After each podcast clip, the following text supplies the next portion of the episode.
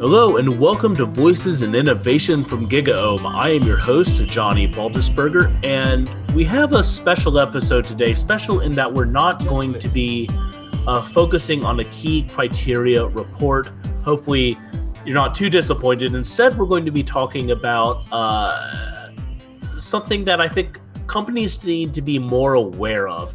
And to tackle this, I brought on one of our newest analysts. Michael Delzer. Hi, Michael. How are you doing today? I'm doing really well. Thanks for having me. Absolutely. So, as I mentioned, you're brand new to the uh, the team. Would you mind kind of talking about uh, how you how you came up in tech and uh, what brought you to GigaOM finally?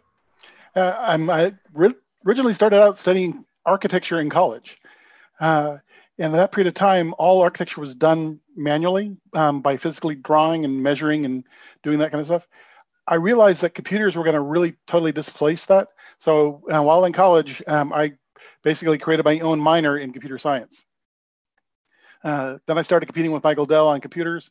Uh, um, uh, his dad gave him a warehouse where he sold one computer, paid for the entire rent. Uh, so I can't compete, so I started going into the services side grew a company, went multinational, but realized that I had missed the first two and a half years of my daughter's life. So I figured I would go into consulting for one of the, uh, the big firms. Uh, chose Coopers and Lybrand because they were supposed to be the best local talent, so you didn't travel that much. They immediately merged with Price Waterhouse. Price Waterhouse said, "Hey, you'd make a great international consultant." So three million miles on American Airlines later, um, I had an opportunity to do a two-week engagement at American Airlines, uh, which turned into 18 years. Uh, um, when I retired from American Airlines, I was the chief infrastructure architect. Uh, and uh, American Airlines at the time was 160,000 employees and over uh, just under 6,000 uh, people in IT. Uh, that's a real kick in the pants. I'll, I'll get to spend more time with my daughter by going with this company. Oh, just kidding. Now you need to travel the entire world forever. Mm. but that's, you know, that's, it's always nice when, um, when your expertise, your ability, and your uh, you know your personality allows for companies to say, "Oh, you are the right person for this job." Uh, we're happy to have you as part of the team. Earlier this week, I sent out an email basically uh, asking, you know, we don't have a key criteria out at the moment, or a new one this week, I should say. So I wanted to grab uh, anyone I could, and I just said, "Hey, what are you guys passionate about? What should we be talking about that maybe people aren't talking about as much?" And you respond to the email kind of with a with a big paragraph, a summary about liability.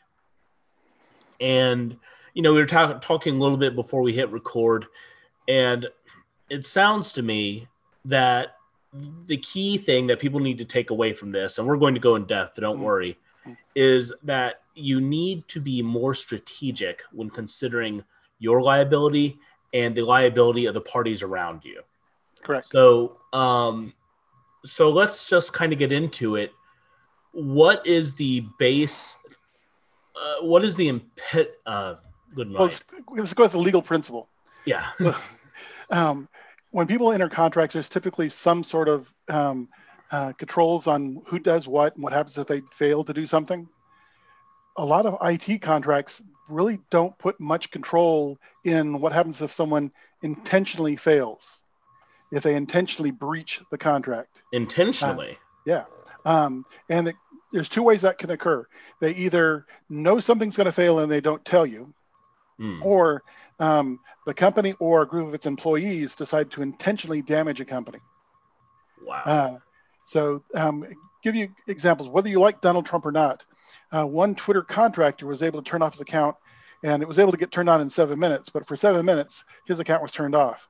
Well, That's like forty tweets. Yeah, but if that was if that company was um, uh, the New York Times, or if that mm. company was uh, Coca Cola, or um, just figure out who you like to hear from. Uh, that was done by one person, uh, mm. and to a corporate brand, having your brand turned off, uh, kind of really unceremoniously, just by the whim of a person, and having no liability back to that company for damages. Mm. That's you know kind of one area. And so, well, tweets, you say, oh, that's just tweets. Well, a lot of cloud contracts, um, the only thing you can recover in the default language of most um, cloud providers' contracts is credits for future use on the time you lost. Right. Uh, so if I'm paying 50 cents per minute for a server and it's down for three hours, you know, I'll get a little bit of change back. But that server, if that was my authentication server or some mm. other critical piece of my infrastructure, um, that could have caused a global outage. Now, bad right. design on my part to have one single point of failure. But if that wasn't just one server, but a bunch, so here's another example. A Cisco employee left Cisco, but they never um, killed his access to the Amazon account. Mm-hmm. He was able to go in after he left um, Cisco and turn off a bunch of VMs uh, that were hosting WebEx. Those WebEx accounts were down. The way the systems were constructed, they lost the content. So everything that those customers had was lost. So wow. WebEx to um, record meetings. If you're using WebEx to, um, as in WebEx Teams, to record conversations and uh, message flows or service requests or uh, security requests or any of those kind of things where um, you intentionally thought, hey, this is going to live forever, and I want to be able to do, easily find, you know, why someone made this security request. Um, uh, that's kind of things people use these products for. Right. And that one disgruntled, I don't know if he's disgruntled, but I assume the person was disgruntled, um, turned, uh, turned off the um, systems. Um, and because no one in Cisco thought um, that someone would have done that, they spent a lot of time trying to recover things or restart things, mm. not realizing that the entire images were destroyed. Wow. Um, and in some of these cloud vendors, when you turn off a machine, within a few minutes, the disks are wiped. Right. Uh, so you can't just turn it back on and reattach storage and you're back to where you were. Wow. Um, uh, so um, that was a recent one in Cisco. Now, to the general public, we didn't hear about it until after it went through the court case. Hmm. So um, the person's now um, uh, indicted, and I'm not sure exactly when the sentencing for that person is going to hit. But for a long period of time, Cisco was able to keep this quiet. Um, uh, um, these kind of things happen a lot. Um, um, American Airlines was in a company that was trying to set up a cloud contract. From 2008 until 2016, we were working with all the major um, cloud vendors and even some people who exited the cloud market, trying to get contracts that included limits of liability. So they would have some sort of responsibility to do the right thing and not just mm-hmm. because they were a nice person. It wasn't until IBM agreed to include limits of liability in their contract did American Airlines sign a, a public cloud contract. Later, um, in I think 2000, late 2018 or early 2019, Microsoft finally was able to um, add that to, to, that contract. That gave um, American Airlines the ability now to move into Azure as well as IBM. Uh, and the reason for that is we needed two levels of protection.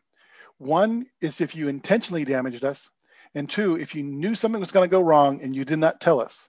So if you knew there was a problem with your storage system and it had the um, risk of um, losing data, and you didn't tell us, and because you didn't tell us, we assumed that it had a certain level of um, reliability or redundancy. Um, uh, that's an example of you knowing something's going to happen, not telling us, and then we suffer an outage for it. And American Airlines wanted to make sure there was enough skin in the game for these cloud vendors that uh, they had to put some kind of process in place to make sure that these kind of things would not occur. Um, that uh, they had some ability to detect if their employees were disgruntled uh, and did something to make sure that uh, um, one rogue employee or group of rogue employees couldn't easily destroy something. And if they did do something, how quickly could it re- be recovered? Uh, so that's kind of things we, we, do. In large companies, especially the Fortune 100, these kind of terms are in almost every contract. So I sign a contract with Oracle, I sign uh, for their databases. If I sign a contract with SAP for its um, ERP products, there's um, limits of liability in those contracts. Uh, and so when the cloud vendors started coming up, that um, was something they were trying to avoid having that liability for. The other thing that was um, happening in the cloud market was the ability for people to um, click on a screen and accept a contract. Uh, a lot of companies had paid a company called AIG for intellectual property insurance and uh, property loss. Uh, one of the little obscure parts of the language of that contract is you can't allow your employees to accept those kind of contracts. If you do, you void your entire contract with AIG. Uh, so at a CIO roundtable, um, we were talking about this concept, and it was amazing how many people um, were not even aware of this topic, and that the uh, ability for their employees to go click through these um, uh, contracts and accept them online voided their AIG insurance. Uh, so that's kind of why um, this started becoming a really big topic for me because a lot of people weren't looking at it. And one of the things we found out, the reason why people aren't, is the people who normally deal with limits of liability are your intellectual property attorneys, not typically your contract law attorneys.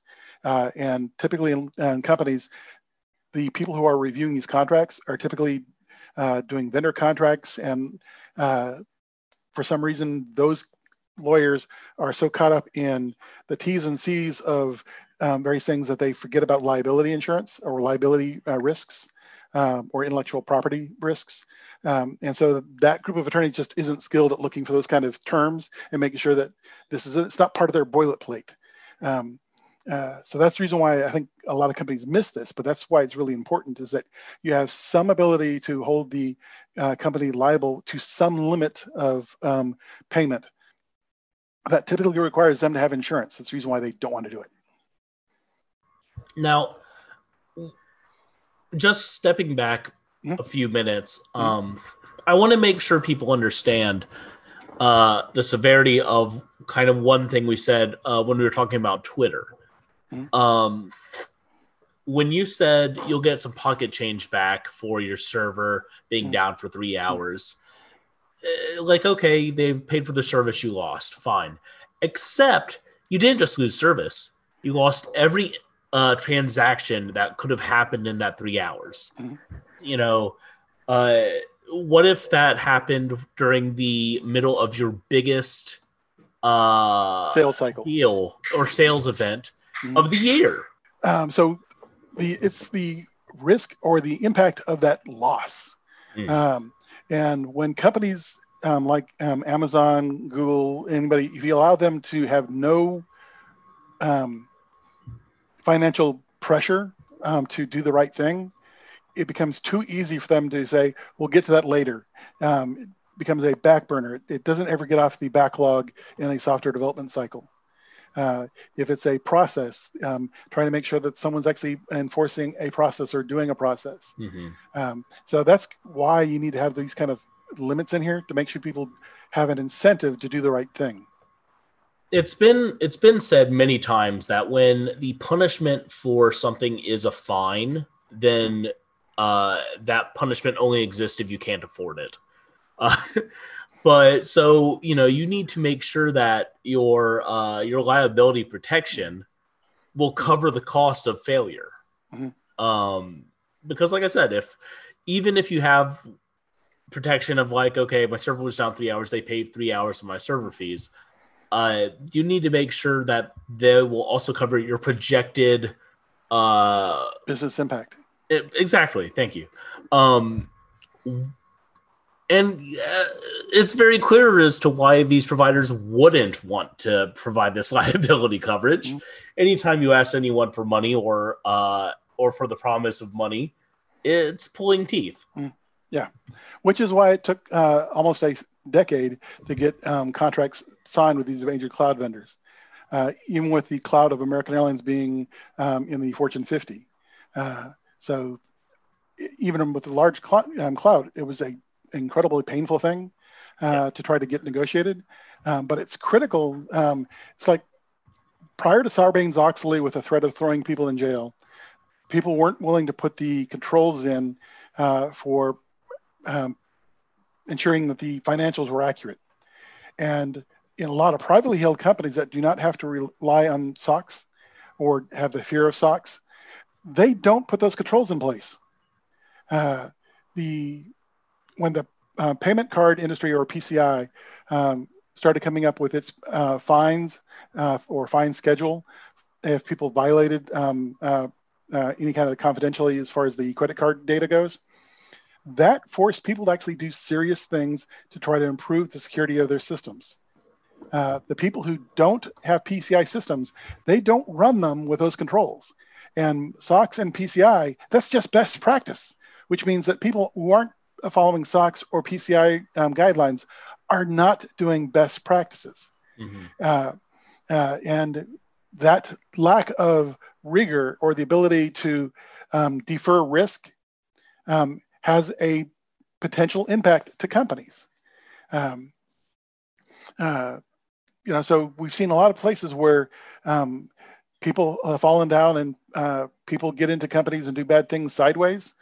Um, uh, it's one thing about people doing intentional acts um, uh, like the attack on uh, Target or the current attack that's going with SolarWinds. Um, but it's another thing when it's just the lethargy or lethargy of technical debt not being addressed, uh, or that no one is responsible um, for safeguarding um, uptime. Uh, when those kind of things exist, um, it becomes too easy for uh, people to say, "Oh, we'll get that tomorrow," and then that night something bad goes goes goes boom. Um, and without these kind of protections, companies do not have the incentive to actually go fix this. And if companies keep um, signing these contracts without forcing um, Amazon, Google, and these other people to add that to their standard um, contract terms, the risk is that they will keep on doing uh, substandard operations. They're, they're great companies. I'm not trying to say that any of these companies are bad, but they, without something like limits of liability, there is not a great incentive for them to make sure these things are done correctly. So let's talk a little bit about how this needs to happen, how this uh, can happen. Mm-hmm. Let's say, um, it sounds like the only way to really create a uh, industry standard of these is for everyone to band together and demand it. Mm-hmm. Uh, and I can't remember if we talked about this before I hit record or after, but you mentioned there's a uh, there's a point in a company's size mm-hmm. where they begin, you know, looking for this, mm-hmm. and then there's a point uh, where they're like, we're too small to worry about this. Mm-hmm. Where, uh, what level do you well, think people should be looking at it? well, so definitely the Fortune 100. This should be part of the way they run uh, Fortune 100 companies should not allow anyone in the company to sign a click-through agreement like you would normally have on trying to um, request services from Amazon, Google, GCP. Um, that all those kind of um, service contracts, um, even if it's a SaaS provider, um, that the legal groups um, go through a proper process and make sure the terms are in there that mm-hmm. make sure the company is protected. Everyone really cares about this. The problem is the reason why I, uh, talk about the Fortune 500 and above, is the economic loss to them is enough they can afford attorneys to do this. Hmm. Everyone really cares about you know their brand reputation, uh, and having someone intentionally do something bad to you or by negligence does something bad to you um, still affects your business. You just may not have the political clout. So it would be great if the um, uh, some sort of business alliance would um, band together to try to make sure these kind of terms were default in the industry. Um, I just don't see without Congress or something like that that ever getting together because it's not a really great um, organization that I know of that has that kind of political clout to right. push that kind of stuff. You know, we uh, early on in the life of the show, we had Chris Grundemann on, uh, mm-hmm. and we were talking about the broccoli technologies mm-hmm. of the internet. Mm-hmm. Those things that maybe not everyone wants to do, mm. but they really need to be best practices. They need mm. to be standard. Mm. And this sounds like this sounds like broccoli of business to me. Uh, it's not everyone wants to eat it. It's going to cost someone money. There's there's a point where you have to bite the bullet and do it so that you mm-hmm. can be the best. Mm-hmm.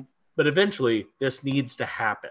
Mm-hmm. Um, and that you know that's another interesting thing I want to to kind of mention is the fact that this isn't a standard part of the growing pains of technology? Or is this is this its own thing entirely? Like well I, to answer that so i think what happened here is previous types of contracts um, um, with uh, like SAP uh, for its um, um, enterprise resource or HR products, um, with Oracle and its database products or its financial products. Those big companies um, in their contracts would have limits of liability. If mm-hmm. I was um, uh, going out to Ford Motor to buy a fleet of vehicles, there'd be a uh, a contract term in there about what limit of liability uh, Ford Motor or somebody would have for a defect um, in their product. Uh, so that's kind of in there. And a lot of those um, in the consumer market has been mm-hmm. done by Cong- acts of Congress on uh, the controls of like defects.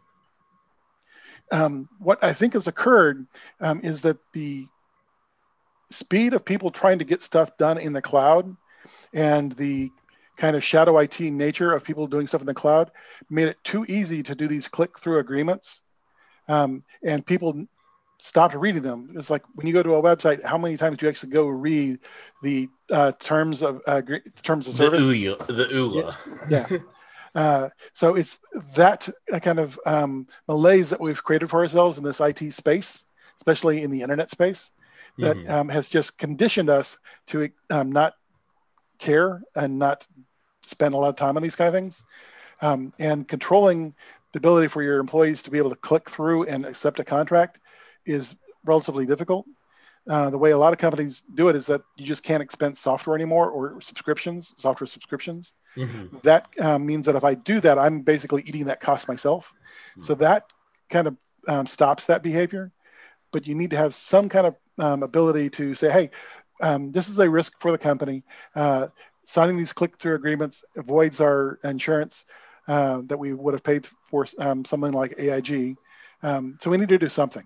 Uh, and I think that's kind of why it's one of my soapbox topics. because when I go to CIO roundtables, mm-hmm. um, I'm typically the only person in the room of maybe 200 CIOs um, that has even addressed the term limits of liability in their cloud contracts, uh, which means all these other um, companies are running without any kind of liability. So again, uh, that three hours of downtime, they're going to get uh, uh, you know pocket change to be able to for that outage event. Mm-hmm. Uh, the it'd be interesting to see if um, WebEx um, had a any kind of um, well, the WebEx caused the problem themselves, um, but the people who subscribe to WebEx, if they didn't have limits of liability um, in their contract with WebEx, um, they probably may get some credit uh, for you know how many employees that month uh, were imp- impacted. but uh, the fact that it took them a really long time to get the system back up and running. Yeah. Uh, those people just had no web conferencing, which means I'm now having to quickly switch over to using Zoom or some other product. Um, I may not have the security controls um, in those other products built in. So now I have an issue about um, potentially leaking corporate data. Um, mm-hmm. I have a training issue on the fact that my employees may not know how to use other products or use them well. Uh, the people who are using the WebEx for the um, team content, um, again, they've lost that. So now they're going to have to quickly spin up uh, something like Slack. Um, they may again not have the contract set up. They may not have the um, security control set up, and they may not even have trained their people how to use um, Slack um, terribly well. So again, these kind of things have impacts. Um, you know, so if you're a person who's in sales, especially during the age of COVID, losing um, your video conferencing for as long as mm. that outage existed, which was multiple days, um, is just killer. Uh, so that's the reason why um, th- these things need to have some kind of controls, and you need to protect your company. So if your company has um, suffered a loss, it's not a fault of yours, but a fault of the um, vendor um, either intentionally doing something or allowing something to occur that shouldn't have occurred. Um, uh, so in this case, Cisco not ensuring that the um, controls of the um, Amazon account were properly controlled, so a former employee no longer had access to them.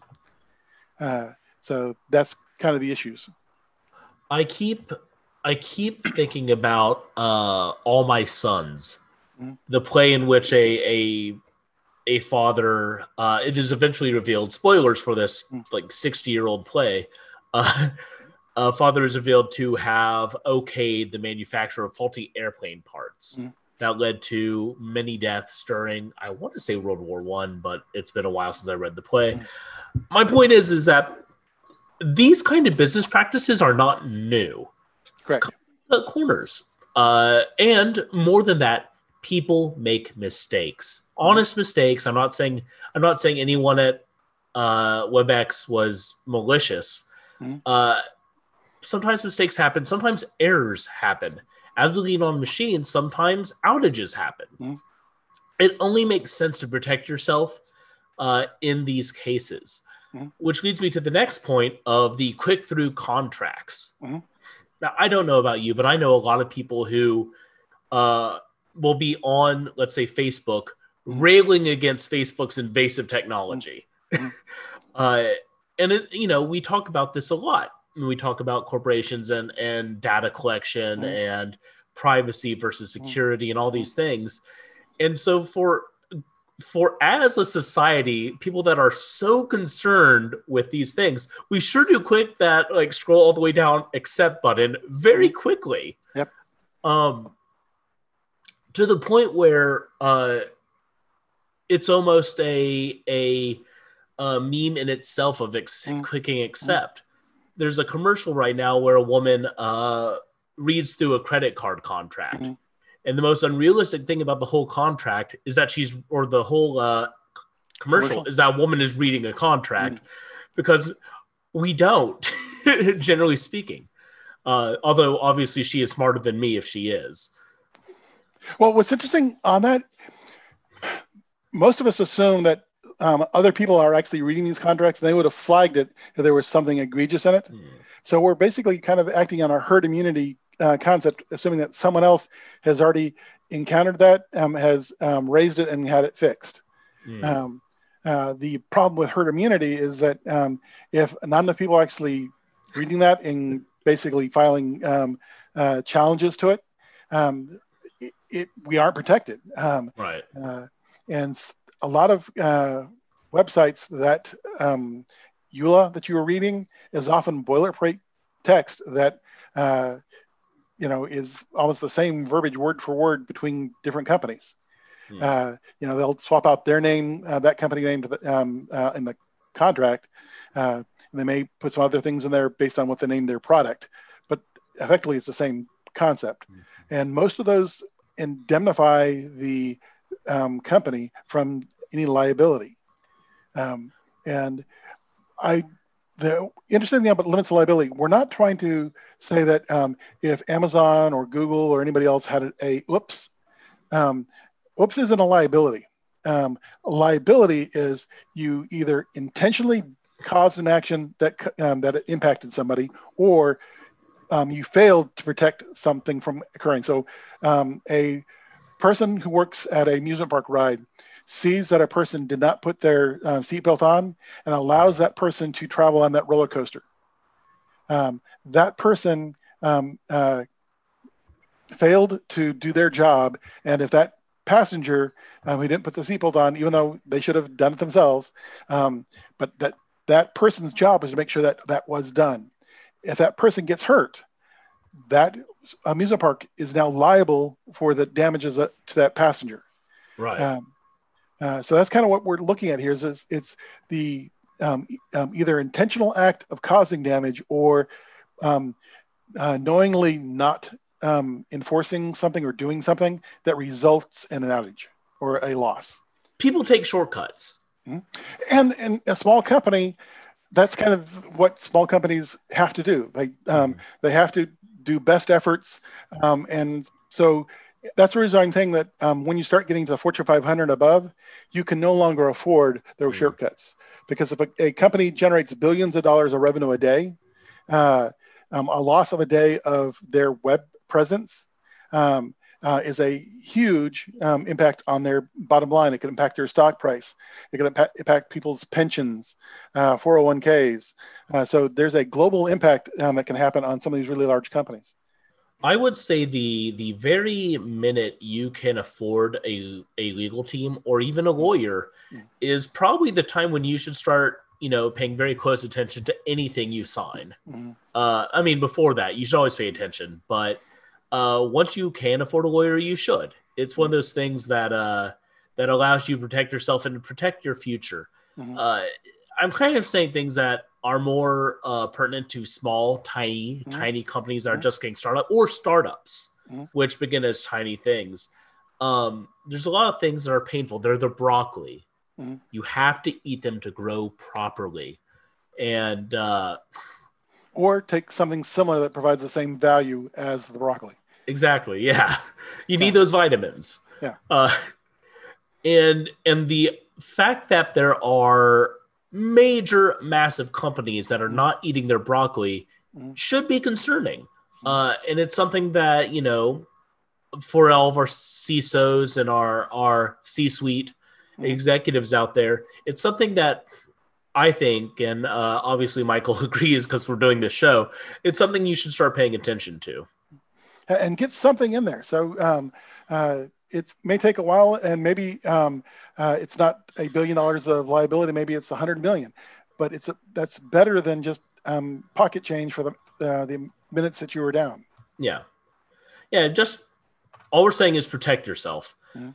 Um Michael, it's it's been lovely to get to Mhm. know you and to talk about this really important issue. Um how would uh, other than your future reports for gigaom.com, how can people kind of follow you, check out what you're doing and and read more of your work?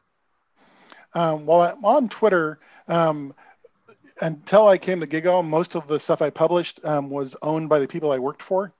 So it was American Airlines. American Airlines owned it. Uh, the reports I've written uh, since I left American Airlines were owned by the people I wrote for. Um, so going forward, look for more of my stuff to be um, be able to be found on GigaOM. Uh, so blog contents, um, reports that I'm working on. So basically, look for me on GigaOM. Uh, I am on Twitter. I am on LinkedIn, uh, but my majority of my uh, content I'm going to be generating is going to be trying to grow the GigaOM brand. Fantastic. Uh, you know, I asked that and immediately thought, I bet most of this stuff is either proprietary or will be on GigaOM as soon as I asked it. If you've enjoyed this episode, uh, you can always go to gigaom.com to see more of our content. We have blogs, we have this podcast, as well as an archive of past uh, podcasts starring analysts like Enrico and John Collins. You can also subscribe to our full body of knowledge and get access to all of our reports, past, future, and present. For all your future forward advice, we recommend you go to gigaom.com. Michael, thank you so much for joining me today. Thank you for having me. I'm Johnny Baldisberger for GigaOM, and this has been Voices in Innovation. Just listen.